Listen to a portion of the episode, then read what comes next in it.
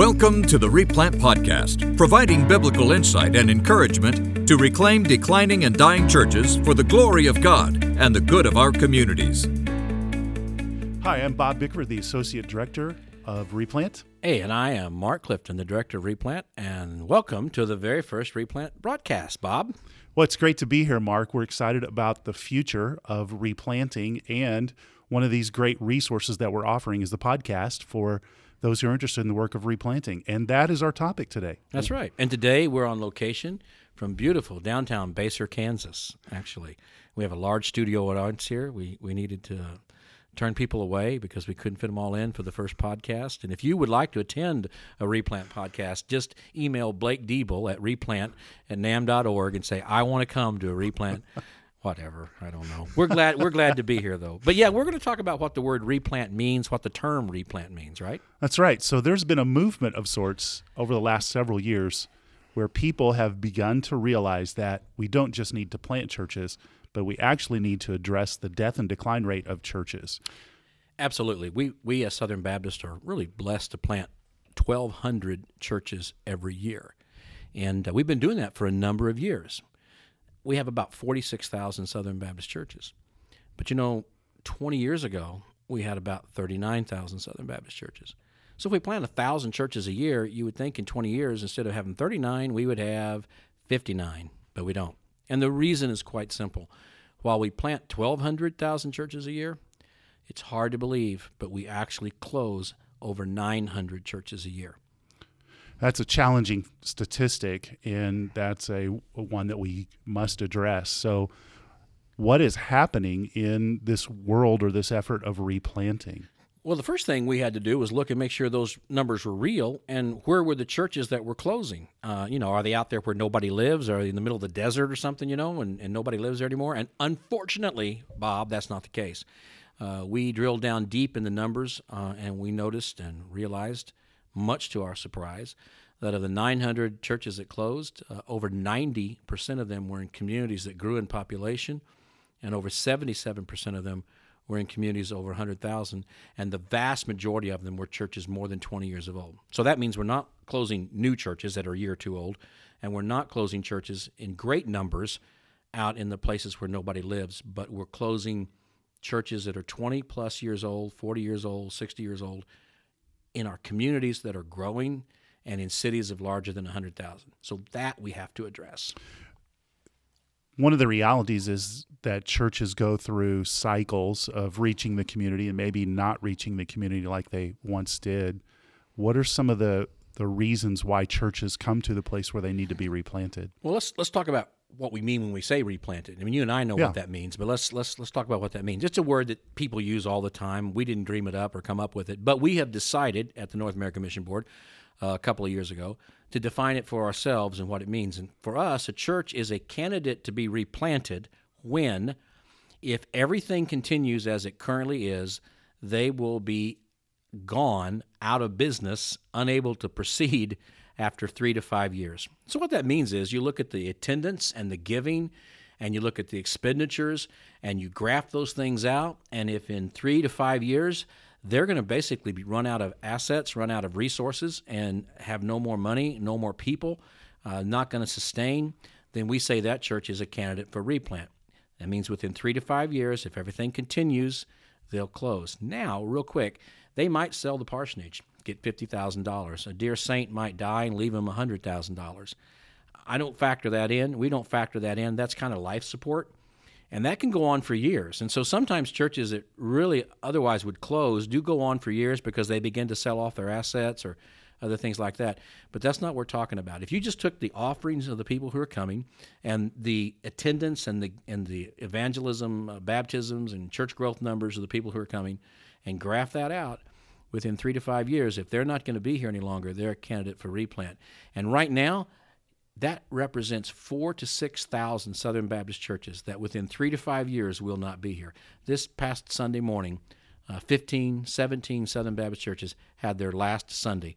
Next Sunday morning, 15 to 17 Southern Baptist churches had their last Sunday. So replanting is quite simply identifying those churches that will be gone in three to five years, and then, Bob, bringing strategy, resources, focus, all kinds of things toward them, not running away from them, but toward them to help them replant themselves, either from within or have someone come from the outside and help replant them so we don't lose them, so they don't close their doors.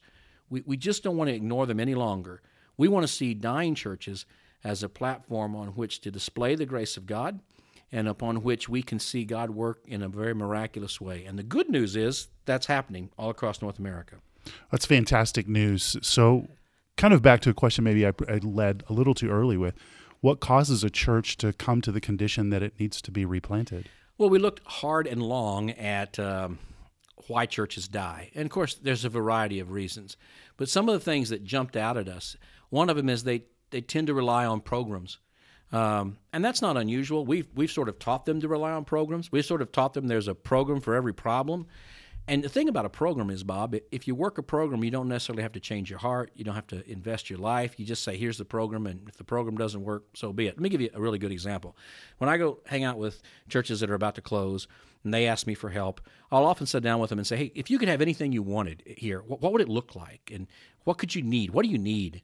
And invariably, uh, one of them will say something like, well, we used to have a lot of youth here, and we need a youth program.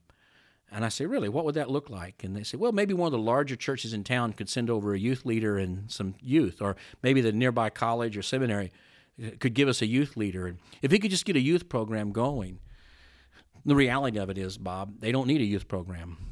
What they need is the 12 or 15 remaining members need to get to know the teenagers in their own neighborhood, need to pray for those teenagers in their own neighborhood, need to really have compassion and ask Jesus to give them a loving heart for the teenagers in their own neighborhood, to serve the teenagers and their families in their own neighborhood, rather than to avoid the teenagers in their own neighborhood. All right? So you don't need a program, you need to change a heart.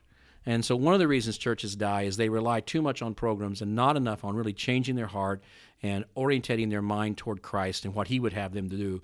Just going to hire a youth leader. And that way I don't have to do anything or change anything. And if the youth leader can't reach youth, well, then we can just fire him.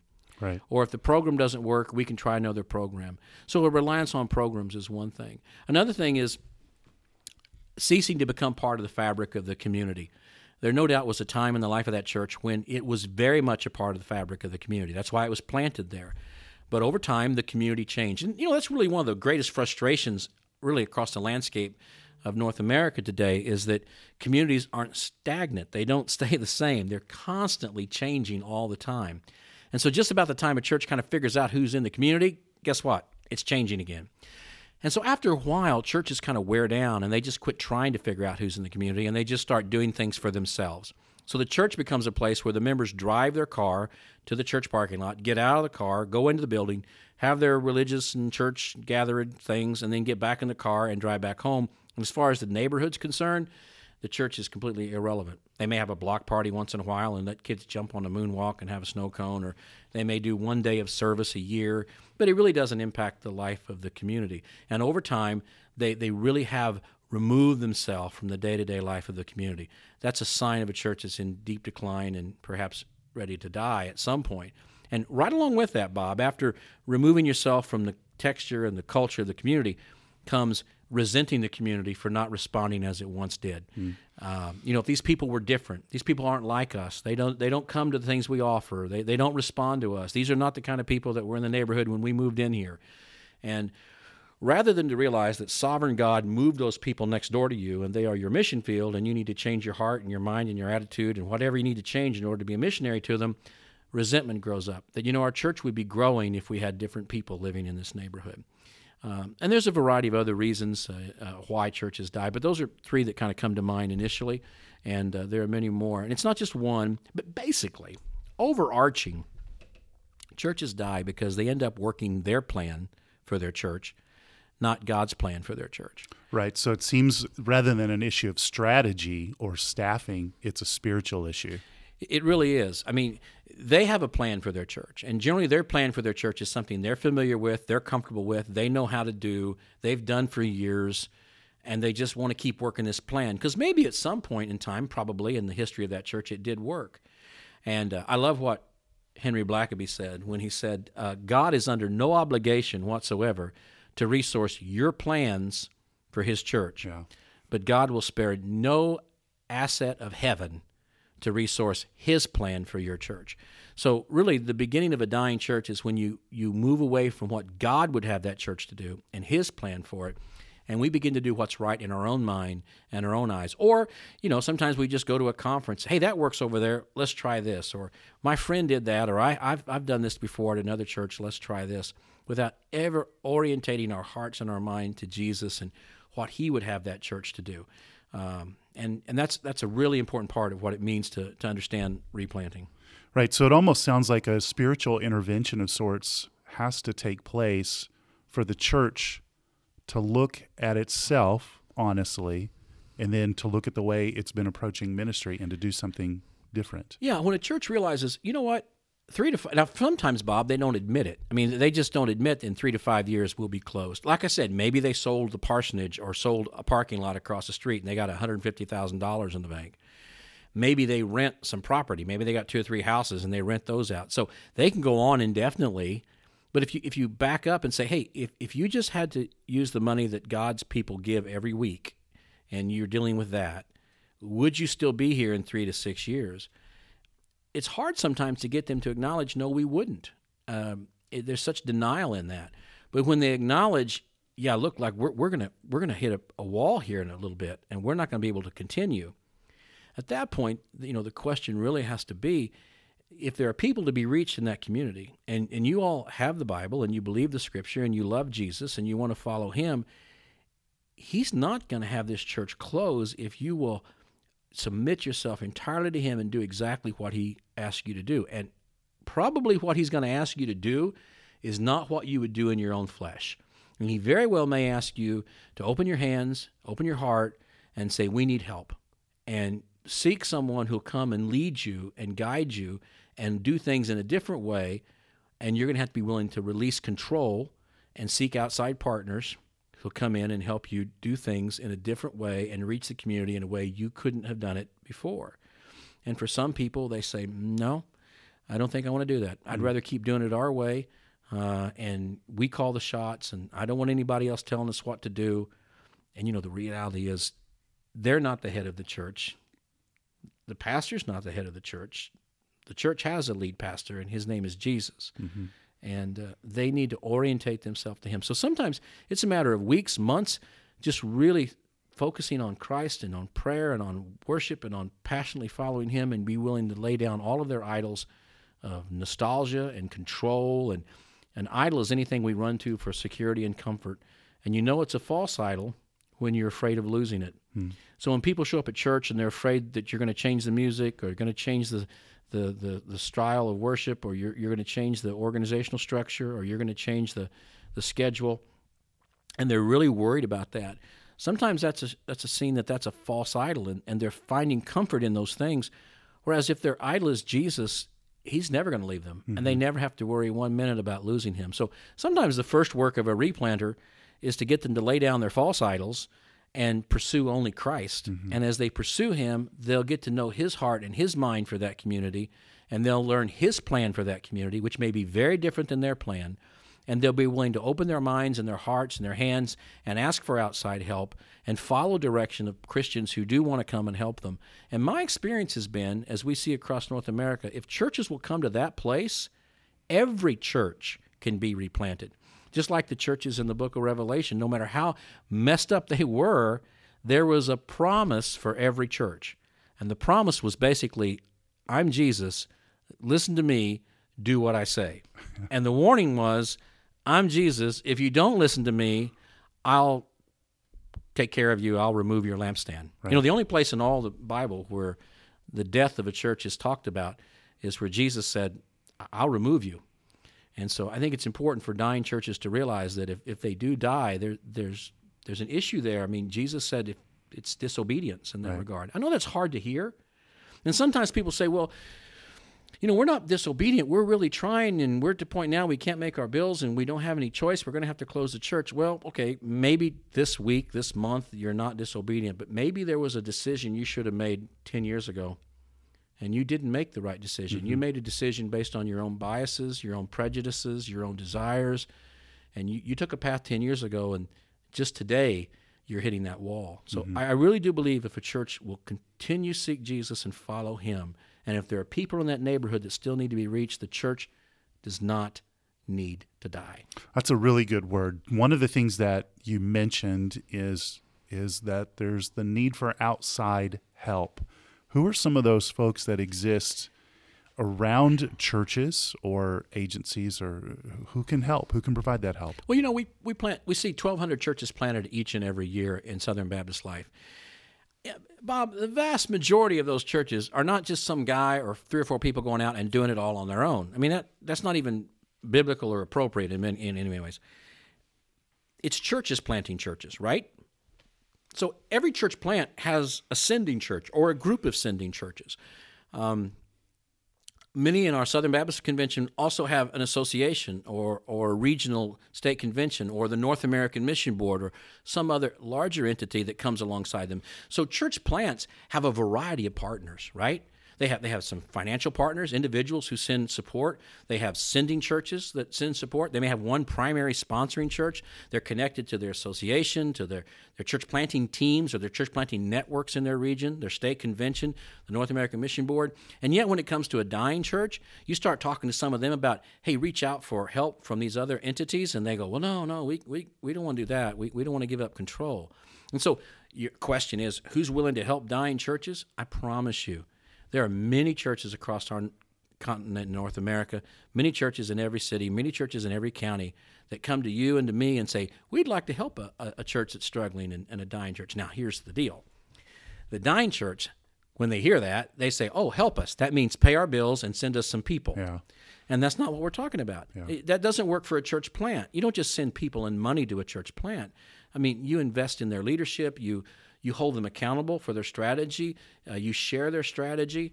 And so when, it, when we say there are, there are sending churches and, and stronger churches and associations and state conventions that want to help dying churches, that mean, that's contingent on that dying church not only receiving the help, but receiving the guidance, mm-hmm. receiving the leadership. And uh, man, we're fortunate. God's blessed us to be in a Southern Baptist Convention.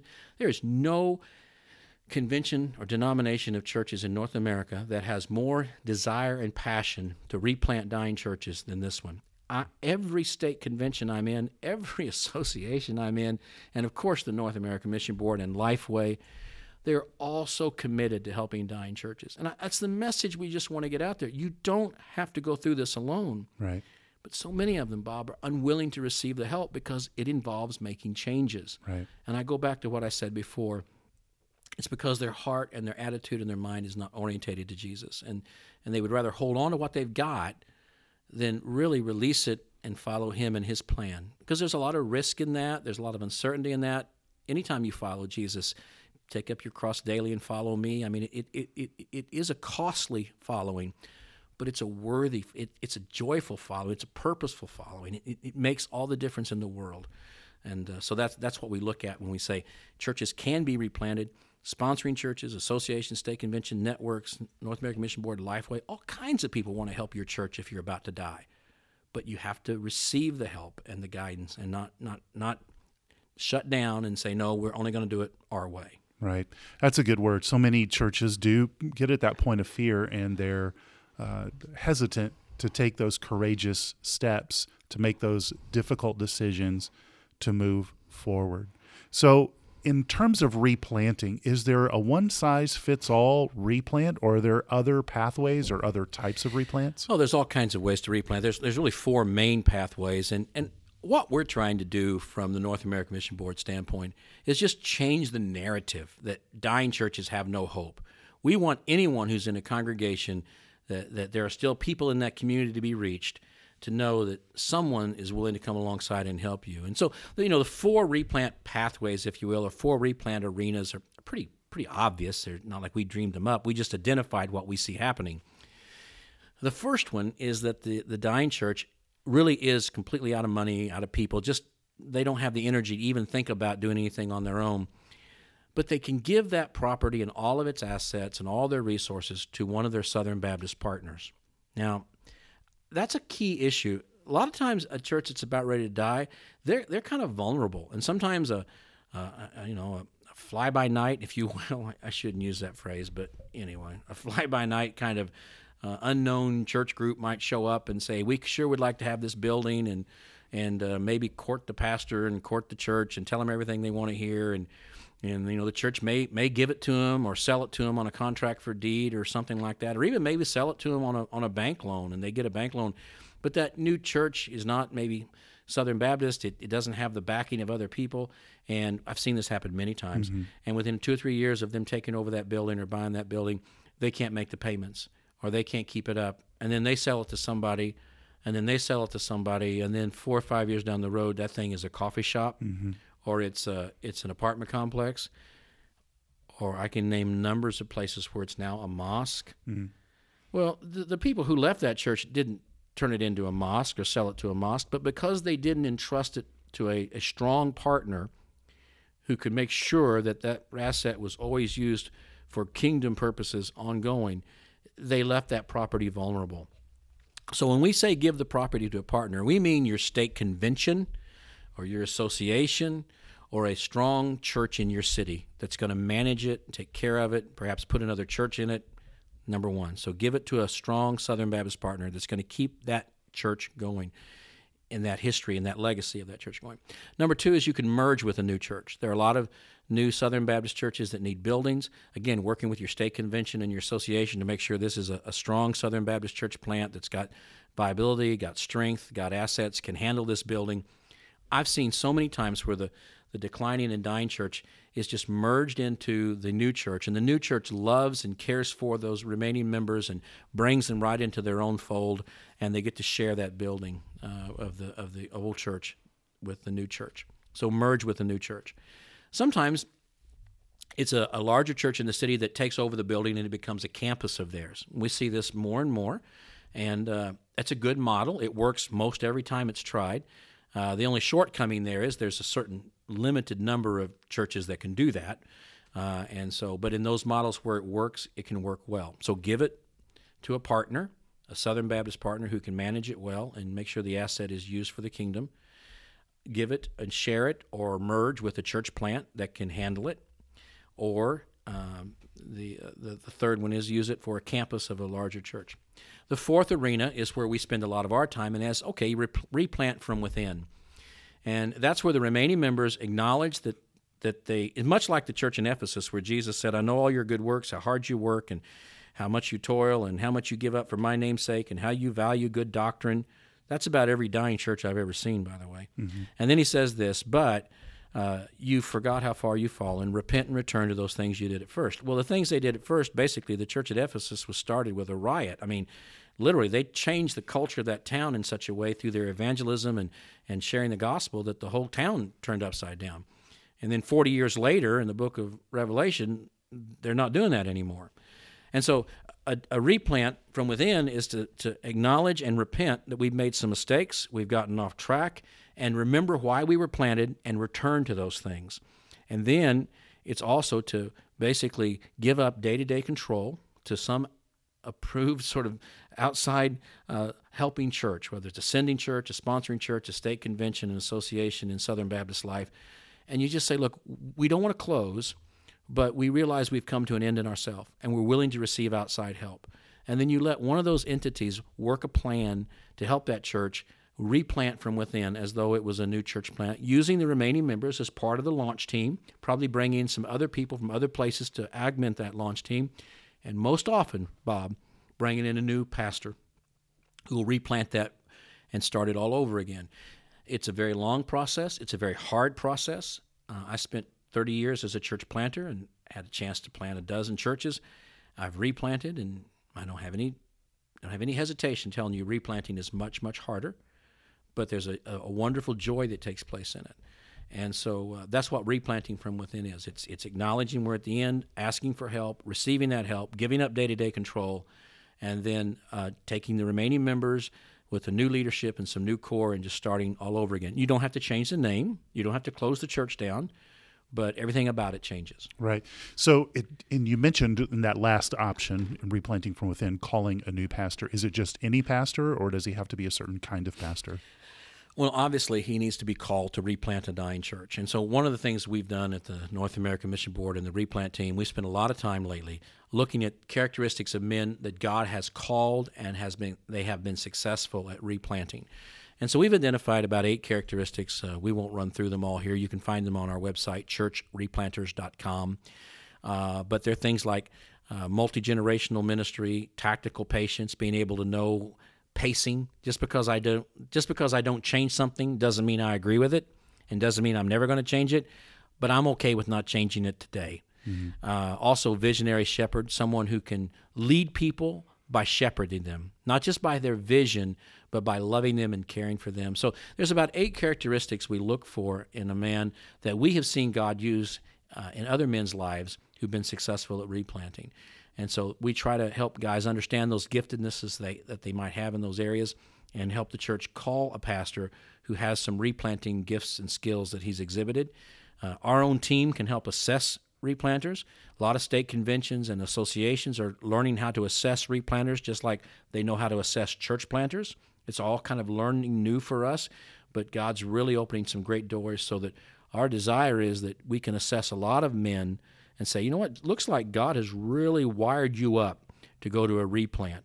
And then if we can connect those guys to the churches that want to be replanted, that becomes a game changer. That's a great, great word there. Some of the resources that we've produced in uh, the North American Mission Board's effort to help churches live and be replanted. Uh, your book, for one, Reclaiming Glory. Uh, and that's available on Amazon. And we don't have any copies here at the podcast right now. We just gave them all we away. We just gave them all away. That's right. Um, and then that information uh, is listed as well on churchreplanters.com. And there are two sections in particular one for a church that might need help to figure out where they are, and then also for a person, a man who is considering a call to replanting. Mark, as we close, what is it that excites you most about this replanting movement? It's the fact that in replanting a dying church, you are um, battling for God's glory. Because a dying church really does rob God of his glory. What about a dying church says our God is great and his gospel is powerful? And we know that the church is a building. Excuse me. We know the church is not a building, the church is people. But the community does identify the building as the presence of God in that neighborhood. They truly do. So when that building becomes deteriorated, when it becomes vacant, when they close the doors, that makes a statement to the community. And that statement is that our God is unable to even keep this church going, let alone transform your life. And so replanting not only reaches a neighborhood and, and, and makes disciples, but it glorifies God because it takes something that was robbing God of his glory and it becomes a platform on which to display God's glory. So, the most awesome thing about church planting to me is ultimately it's an act of worship because it allows us to make much of God as we reclaim a church for his glory so that the world can see and the world can enjoy. Well, Mark, thanks for walking us through this important work of replanting and we want to thank our listeners for joining us for the first ever Replant podcast. More to come. Absolutely. Yes, more to come. And you did a good job. Uh, Bob was using sock puppets through the whole thing, and uh, it was really good. We'll have to get the video camera on next time. So yeah, we will have to do. A and lot. you actually made those at home, didn't you? Yes, my kids and I make those That's on a regular great. basis. So, so, if you want sock puppets, just email replant at nam.net, and Bob will send you a set of sock puppets. You got Moses and Ezekiel. Yeah. And, and he also has some flannel graph fixtures he'll, yes. he'll be glad to give you for children's church. Yeah, we found those at churches that need to be replanted. That's so right. We and have we, those and, plenty. And we scotch taped the uh, the shepherd staff together because they were always torn. That's awesome. Well, if you do need resources for the work of replanting and not necessarily just sock puppets, you can check us out at Church Replanters. That's replanters with an S dot com uh, for resources and equipping. And then you can also go to nam.net. Thanks for joining us here on the Replant Podcast.